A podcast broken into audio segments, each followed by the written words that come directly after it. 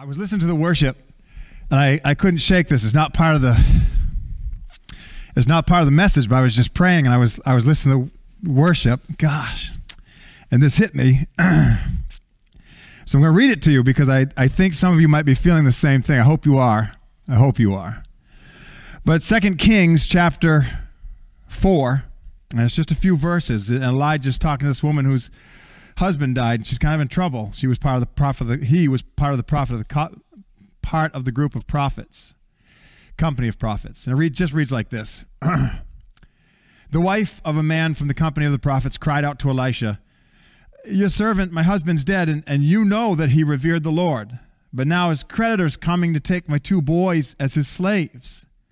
And Elisha replied to her, "How can I help you? Tell me, what can I do? What do you have in your house?" Your servant has nothing there at all, she said, except a small jar of olive oil. So Elisha said, Well, go around and ask all your neighbors for empty jars.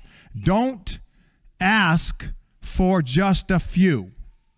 Then go inside and shut the door behind you and your sons. Pour oil into all the jars, and as each one is filled, put it to one side. She left him. She shut the door behind her and her sons. They brought the jars to her, and they kept pouring. When all the jars were full, she said to her son, Bring me another one. But he replied, There's not a jar left. And then the oil stopped flowing.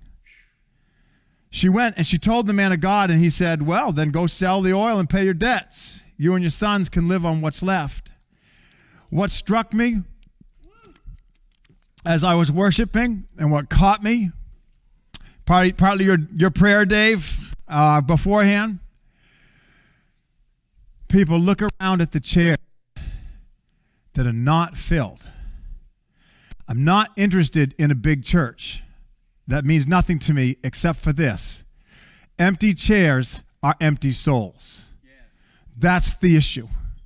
So, what we're going to do is this is a season where God's moving. It's a season where God's moving. I know it's a new season. He's been speaking, it's a new season.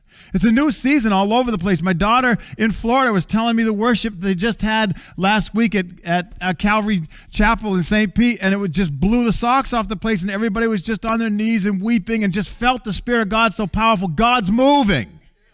So, because God's moving, let's move with Him, not miss it. If the oil is flowing, go get your neighbor. If the oil is flowing, don't just ask for a few.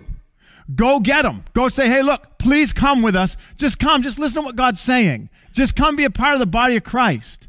We, we will affect our community. We will affect those around us. We will affect our neighbors. All of us with different spheres of influence in our little worlds, with a small little jar of oil that we got from the Holy Spirit, can affect a mondo community. We've just got to keep going while the oil is available. Is the oil always available? Yes. Is Jesus always with us? Of course. But there are certain times when he moves powerfully, you'd be a fool not to recognize that. There are times when Jesus moves and he's moving powerfully in your midst, and you don't want to be sleeping when that happens.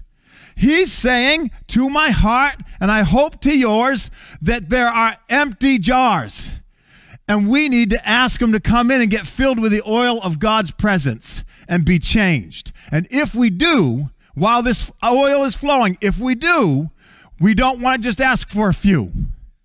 We don't want to just ask one. Keep asking. Ask a friend, ask a neighbor, ask a coworker. Hey, come to church with me. Find out what God's doing. Just experience what he's doing. Just see who Jesus is.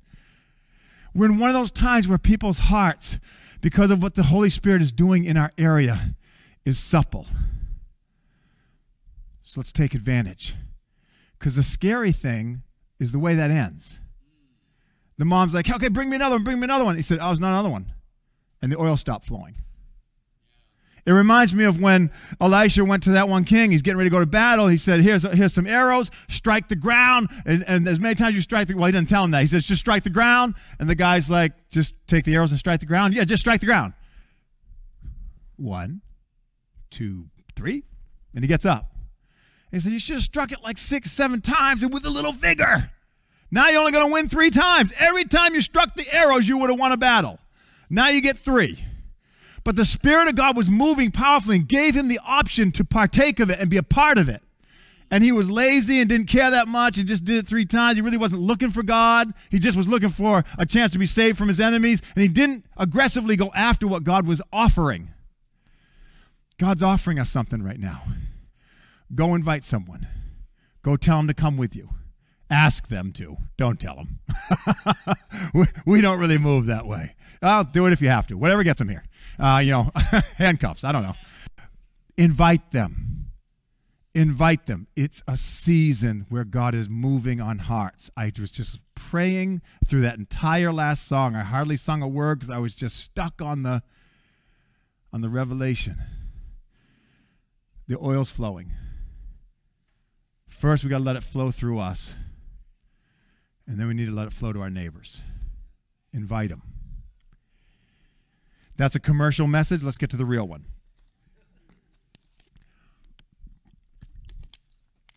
Let's pray first. Lord Jesus, Father, always, always first. Always first. You know, it's just, it, it, it, it's just like when you're riding an airplane and that stewardess is telling you what to do with that air that comes down. She says, hey, hey, adults, put it on yourself first and then put it on the kid. And it seems so, counterintuitive, but what you're saying to us, what they're saying to you is if you don't have any oxygen, you can't breathe, you can't help the kid, and he doesn't know how to help you. So, Lord, we've got to breathe your oxygen first. We have to activate in our walk with you first get our Bibles open throughout the week. Go over what you're speaking on Sunday, but go over what you're speaking to us personally. And then just, just keep investigating who you are. And as we do that, as we spend time with you, as we bump elbows and let that spiritual serotonin start to really build up inside of us till we molt, molt, molt, molt locusts, once that happens, Jesus, then this in this time you're gonna move.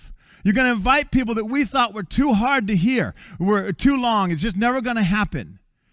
You're going to break up fallow ground. Would you do that, Jesus?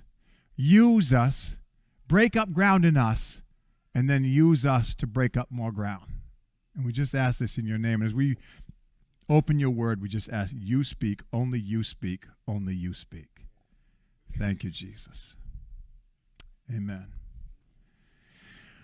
So the scripture that I'm in is we're, going to go to Genesis 15. So if you're if you're uh, following along in a Bible or Bible app, if you want to see what's on the screen behind me, you can just follow along there. And so we're going to Genesis 15. Had to wait for my Bible app to react. Here we go. I'm going to read it straight through. The, if I was to title this message, if you see it online, it'll be titled Cutting the Covenant or Cutting a Deal. It's literally the Hebrew version of this covenant is to cut a covenant. Obviously, circumcision was a cutting covenant. This is another one. Listen Genesis 15, starting at verse 1. After this, the word of the Lord came to Abram in a vision Don't be afraid, Abram. I'm your shield your very great reward. But Abram said, Sovereign Lord, what can I give you? Or what can you give me, rather, since I remain childless, and the one who will inherit my estate is Eliezer of Damascus? And Abram said, You've given me no children, so a servant in my household will be my heir.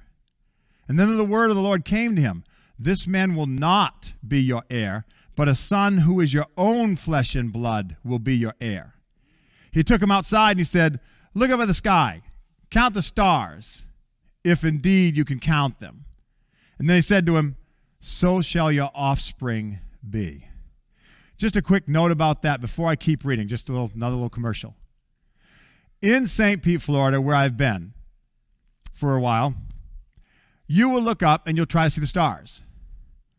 And you'll be looking real close and it's almost like uh, Madagascar when you're looking, then you realize, oh, that's just a helicopter. Or that's just a plane. like you literally will mistake those sometimes because there's so much light pollution, you can't see the stars clearly. And so you have to really get somewhere where it's dark enough, get away from the city enough, or at least let your eyes adjust enough. And you're going like this, just trying to see the stars because they're not that clear because there's so much light going on and the city never sleeps. Up here, I walked up to my house. I got out of my van, and it's, it's like this 50 yard dash to the house, you know, through snow. And I'm looking up.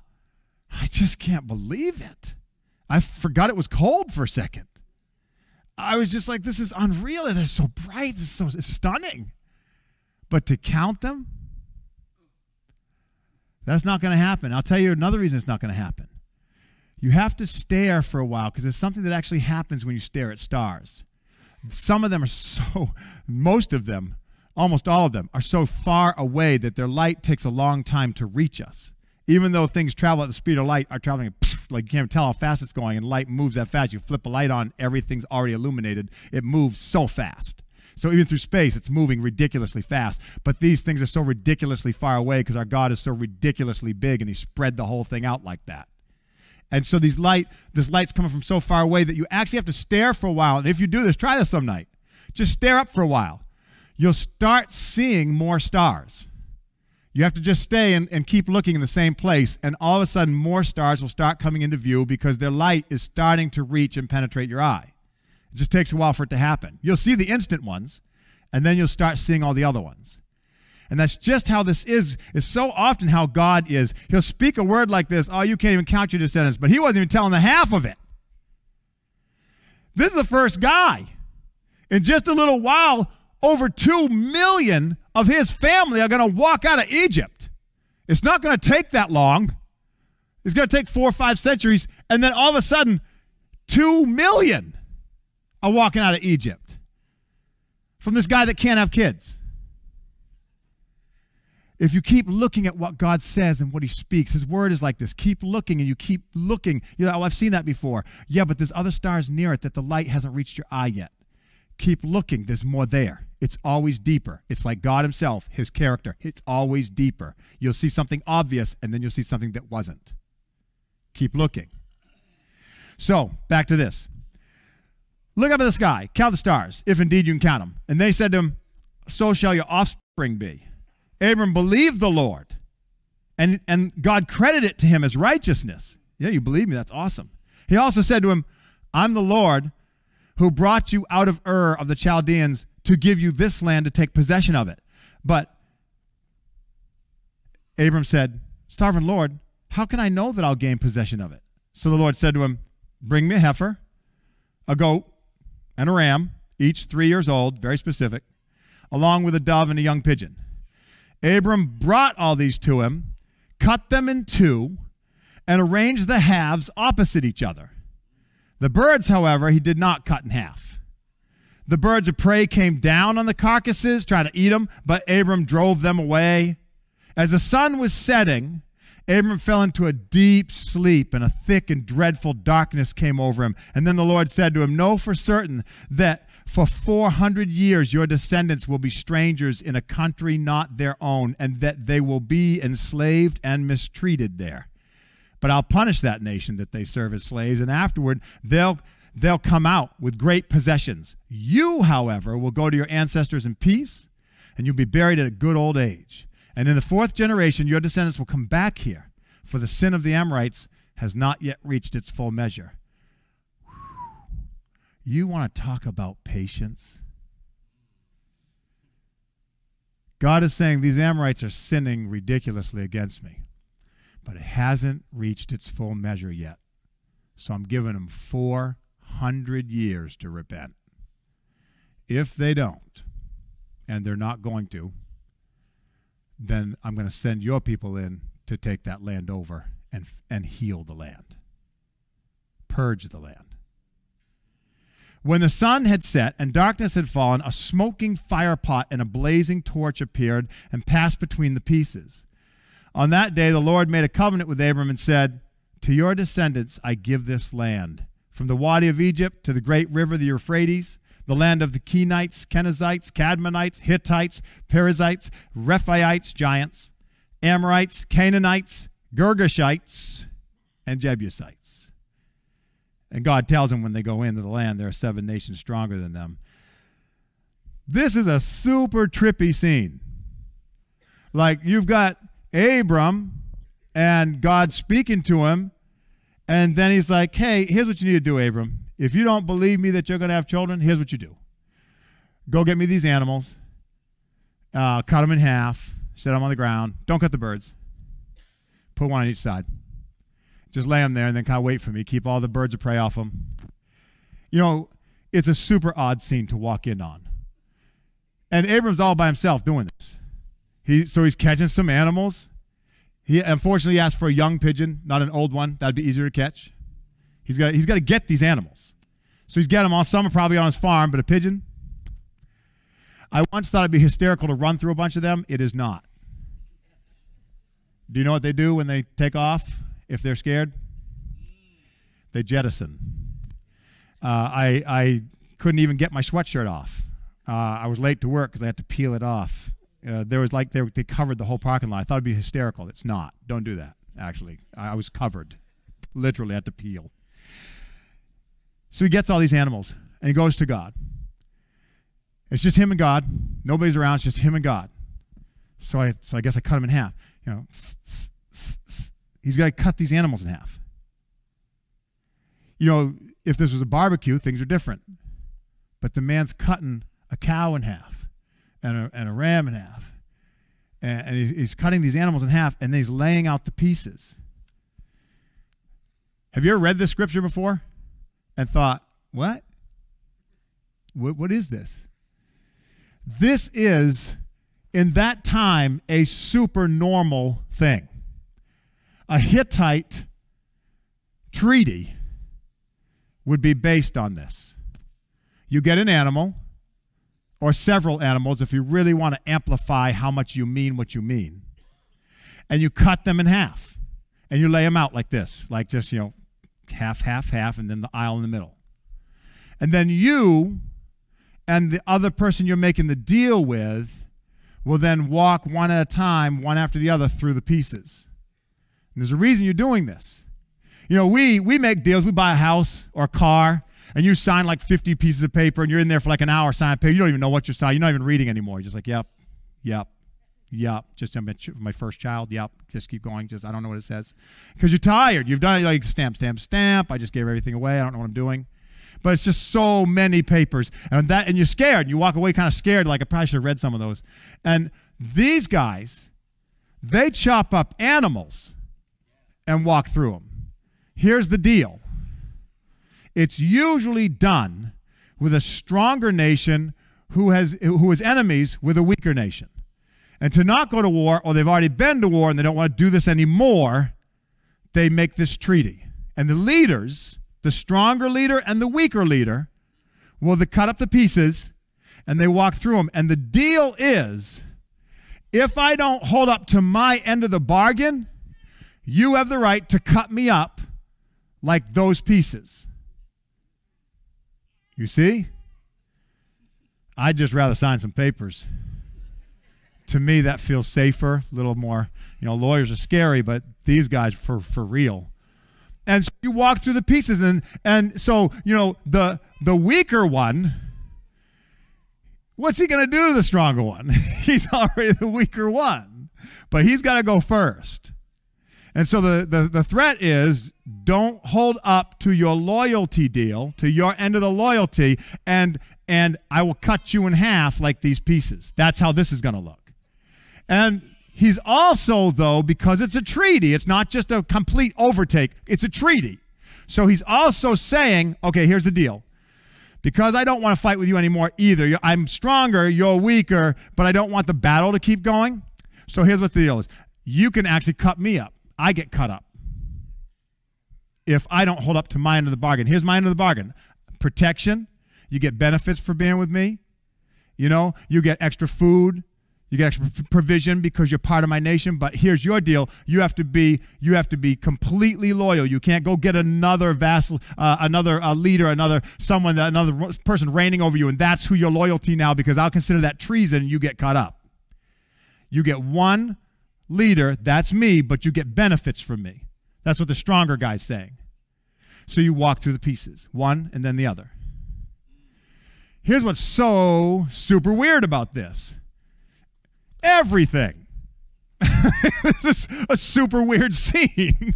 I would not want to make deals with Hittites. But anyone back in this time would know. So, this is what's super weird. Your next thing that you expect to see is obviously who's the stronger nation? God. Who's the weaker one? Abram. Abram needs everything from God. Abram's the weak one. The strong one is God. And God says, Go cut up these pieces.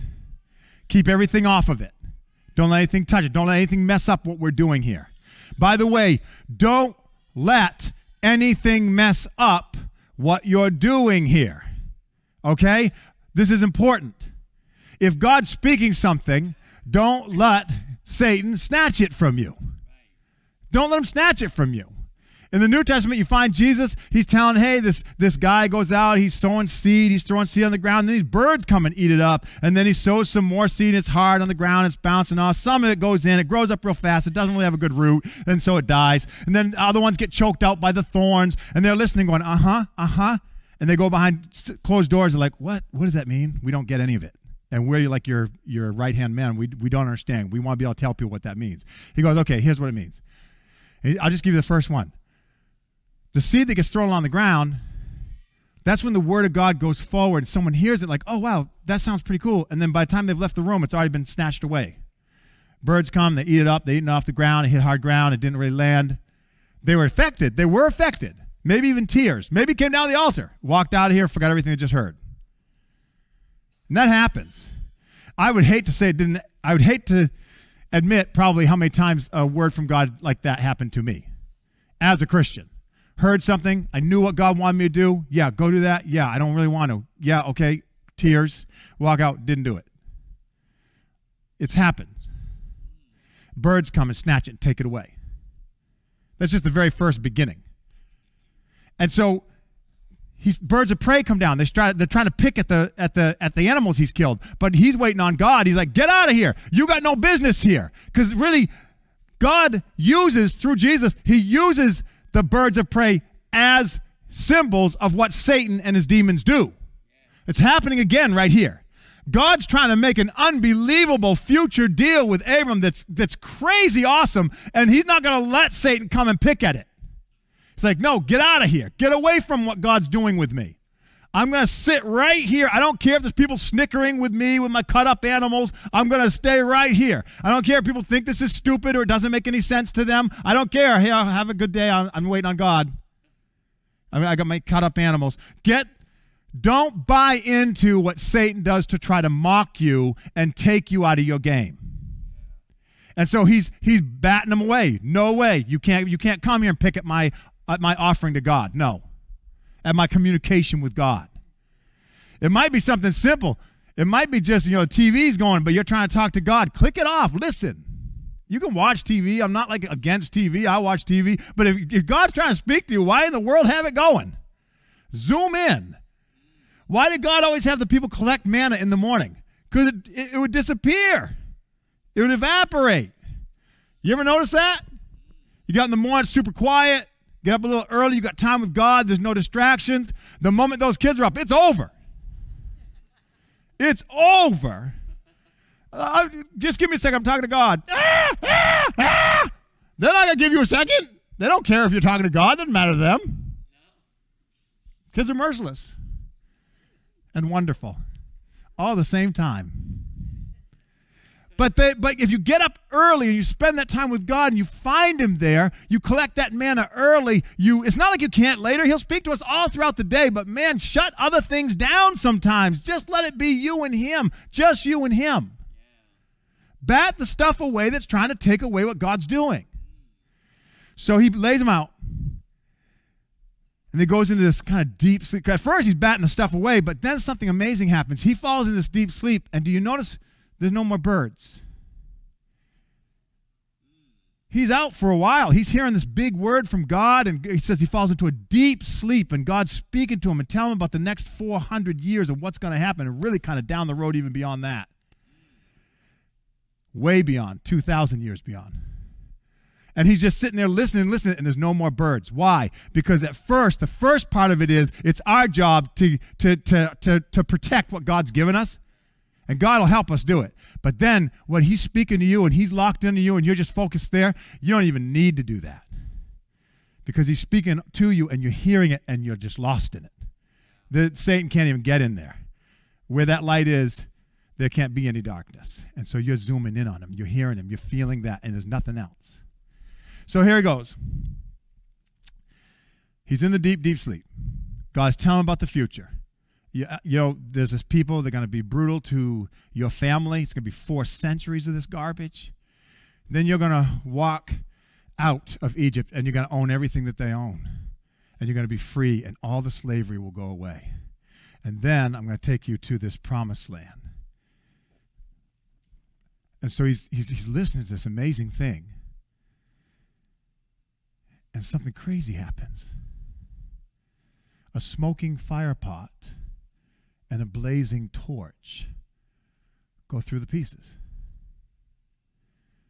What should go through the pieces is Abram, who's the weaker one. The deal is the weaker guy goes through. Well, Abram goes through first with the deal that I get cut in half if I don't stay loyal to you, God. I feel the wrath of God that rips me in half if I don't stay true. He knows what this deal is, what God's offering. God is doing something that's super duper in the vernacular of the time. He gets it. He understands. He's seen this done before. He's probably done this with some of the local Hittites when he's purchased land or whatever. This is a deal. It's how you sign it. But he's the weaker guy, and he's supposed to go through first, and he doesn't. He's, he's deeply asleep watching this whole thing play out. But God does. Listen to what it is. It's it's this cloud of smoke and blazing fire. Does that sound familiar? A pillar and a cloud, a pillar of fire, a cloud marching them through the desert for 40 years in the wilderness? Does that sound like things that God uses in His Word to often describe who He is? Is there a Shekinah glory that drops down on to the temple after they build it? Nobody can even react. Nobody can move because the smoke of God is there, because the cloud of the Holy Spirit is there. Doesn't that happen? Isn't there always, isn't there a, a, mountain that the top of it looks like a volcano? It's on fire and they're petrified to go up. Moses just walks up into it like it's not going to kill him. And everybody else is like, don't even touch the bottom of that thing. They'll kill you. God will kill you. We just saw his toes. You like like fire and smoke over and over and over and over used to represent God and the Holy Spirit. And so God goes through. God goes through. First, why would God even go through? I made you do what I say. I made your planet. I made it so you can live here. I put it perfectly situated 93 million miles from the sun, going at just the right speed, not too fast, not too slow, day and night, spinning, orbiting. I did all that for you. The same thing will happen year and year and year and year in and year out, year in, year out. I set that up. You have you've got this perfect canopy around you that allows an environment. The only reason we see a blue sky is because we're seeing the reflection of water in the water that's above us. It's not blue, it's black. It's space. You see that at nighttime when the sun's not shining on our atmosphere anymore. But what he's done is incredible. He tells the waves where to stop, he tells it when to rain. He does all of this, and we just walk around the planet like we own it. It's his. And he doesn't say for a second to Abram, just do what I say. I'm God. He's making a deal with him. He's literally cutting a deal. Hey, you follow me. You follow me. Not only will I give you a child that you've been waiting for, that you think can't even happen, your body's way too old. I'm 52. Becky and I aren't expecting any new children soon. This guy's twice my age. He's almost twice my age, and he's going to get a kid. Now, I know things were a little different back then, but even he's like, different or not, this isn't happening, God.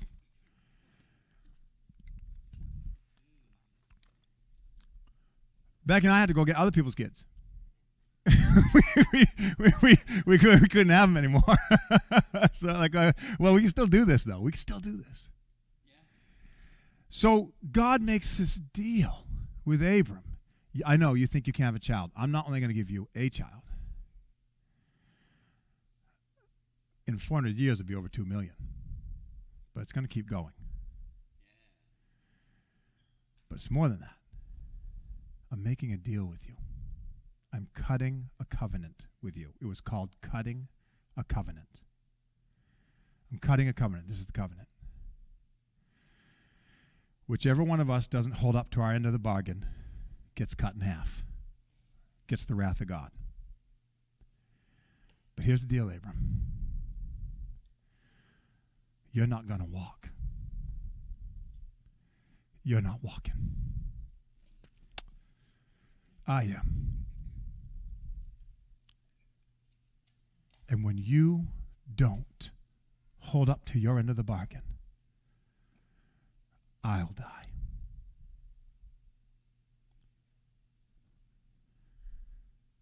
Jesus did you a solid. When you sin, and when you are no longer going to follow me, and you call something else your Lord, and you've got an idol that you care about so much more than me, and when you don't even teach your children who I am, so they're raised up and they don't even know, and now all kinds of new people have no idea who I am, and it's your fault, and you didn't do it and you didn't you didn't you didn't you, you know you had opportunities to follow me. I gave you i sent prophets. I sent all kinds of people to you and said follow me just follow me. I begged you to come. And you ignore me and for hundreds of years you'll do it. For 2000 years from this moment when we cut this deal you will fail there's none righteous, not even one, the scripture declares in Romans. There's none. There's not even one. The best among us is just crawling in the spiritual realm. But when you fail and you go to walk down through those pieces, because it's not you walking, it's me. When you fail, instead of you getting cut in half, it won't be, it'll be me. Jesus fully human, fully God. Didn't even know how to die. In heaven for all time, completely not touchable, became vulnerable. And how? This is interesting. How? He becomes a baby. The most killable, hurtable, stoppable thing the unstoppable force of God that created the universe, that where it says about Jesus, all things were created through him, for him, by him. He is the radiance, the exact radiance of God. And he comes like a little baby in about the most crappy way that any baby could be born. No mom aspires to have a baby in a stable.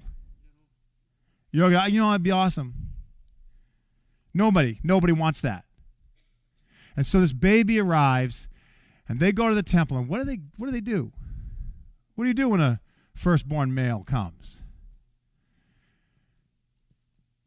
Two birds, two doves, two pigeons. Look how look how look how this goes. It was normal to cut the animals and walk between them, but the birds were new. The birds weren't normally part of the deal. God added that to the Hittite culture. He puts a you know a pigeon on one side and a dove on the other. This is way before Leviticus, but God already knew what he was going to do. That those two birds are the symbol of the firstborn. That's what they are. And you would offer those at the temple. And so he goes and gets it, and you don't break them either. In Leviticus, you do not rip them. It tells a priest specifically, don't rip that in half. That's what it says in Leviticus. So when those are brought for the firstborn son, you don't rip them in half. But you put one on this side and one on that side and walk through it and just what because look, Abram doesn't walk. God does. What direction? Abram cuts the animal, cuts the animal, cuts the animal, and the last two things are the birds. So here comes God, and he sees God coming at him after what he just put down. He sees God coming at him. Jesus Christ two things were offered. The two birds were offered at the temple. He's saying God is going to come like a man. He's going to come like a child. He's going to come like the firstborn child. He's going to come through your lineage. He's going to come through the pieces, and he will take the hit. For your sin, he'll take the hit. He will be torn up. He will be killed for your sin and mine. For our sin, he takes the hit. That's the message of Abram. That's why this is Palm Sunday.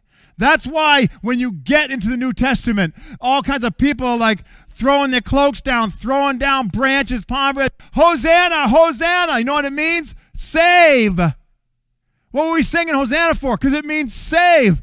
You're the Savior. You say you saved us. We get to say in retrospect, you saved us. They were saying, please save us. We're saying, you saved us. Thank you. You saved us, Jesus. You marched into Jerusalem to die, to save us, and then to live and invite us. The promised land waits for us now. That promise from Abram is for us. We've got a promised land. He walked through the pieces. Amen? That's what this is about.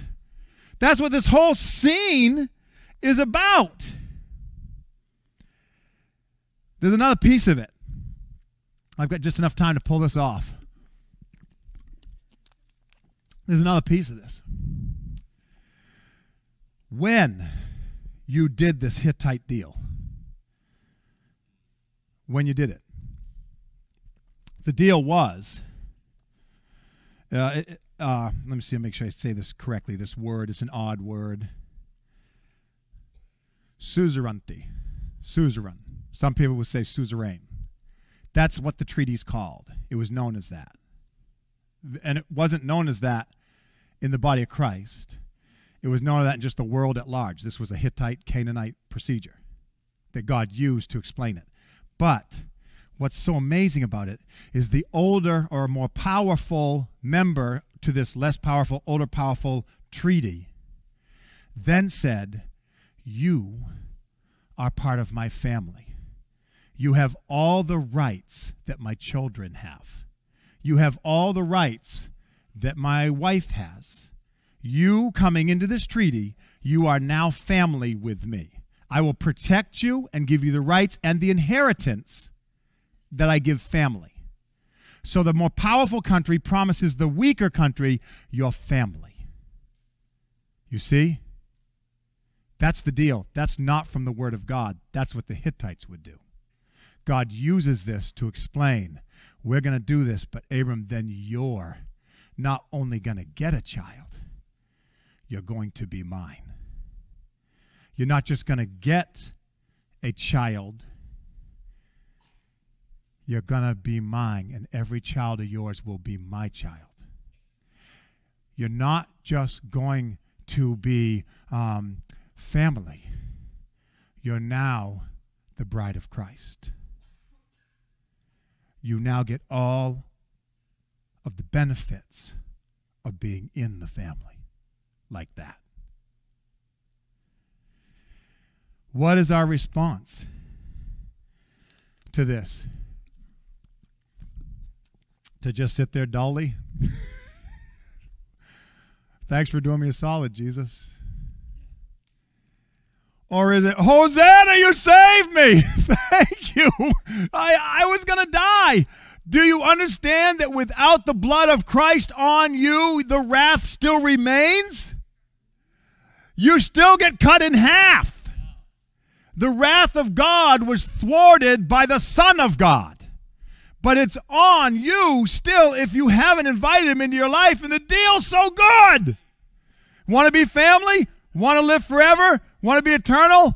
Want to just find love that puts you in a place where you're like the bride of Christ? I love you that much, like this bride that I'm in love with and I'll never, ever divorce. Do you want in? Heck yeah. What does it cost? Nothing. Why do people resist this? It's maddening, actually. But the price is kind of expensive. It's your loyalty. It's your heart, your mind. It's everything that you are. That's the price. It's trusting Him with your future and doing what He says over what you want to do because He knows better. And He's proved how much He loved us by going through the pieces. So, in my last four minutes, I want to finish within the time I would normally do a message, which, if some of you are wondering, yes, I do actually put a time limit on my head. It's about 45 minutes. Don't hold me to that because you'd then be holding God to that. We're not sure what He's going to do. Is this up?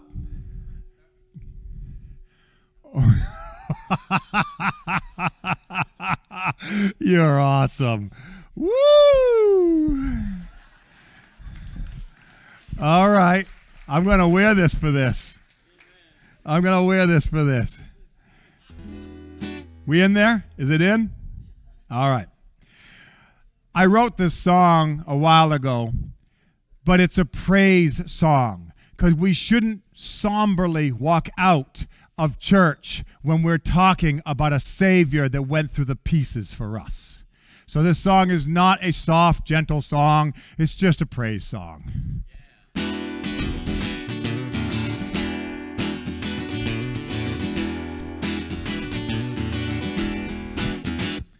And I'll praise you in the morning before the workday starts. Praise you in the evening long after it gets dark. And I'll praise you in the noontime for the joy you placed inside my heart. And I'll praise you when I am strong, and I'll praise you when I'm weak. Praise you when my circumstances drive me to my knees. And I'll praise you for the mansion that I don't deserve, and that you saved for me. Praise you for that sacrifice you made upon that tree. Yes, indeed.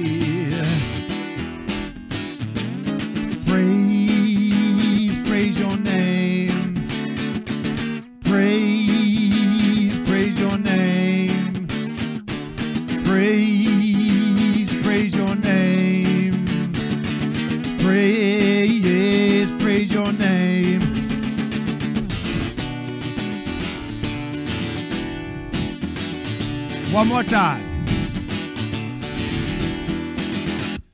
And I'll praise you in the morning before the workday starts.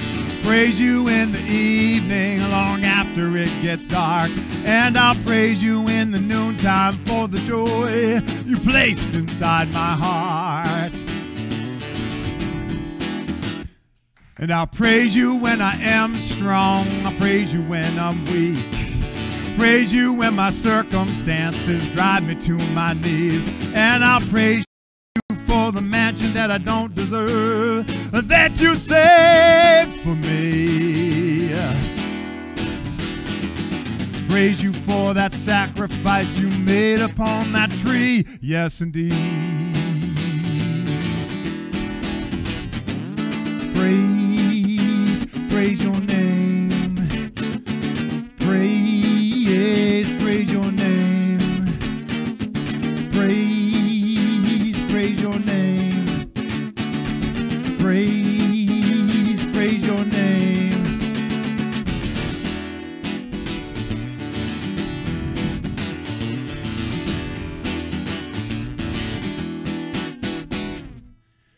Amen. Let's just praise him. Thanks for the hat. Let's have a quick word of prayer and then we want to give honor where honor is due. 15 years of ministry that is not even remotely over, just transferring to God's next move. And we just want to honor that. Lord Jesus, we love you so much. We praise you so much. God, you've done everything. We say, Hosanna. You saved us. We give honor where honor is due. You, God, walked through the pieces. We love you. We praise you. We worship you.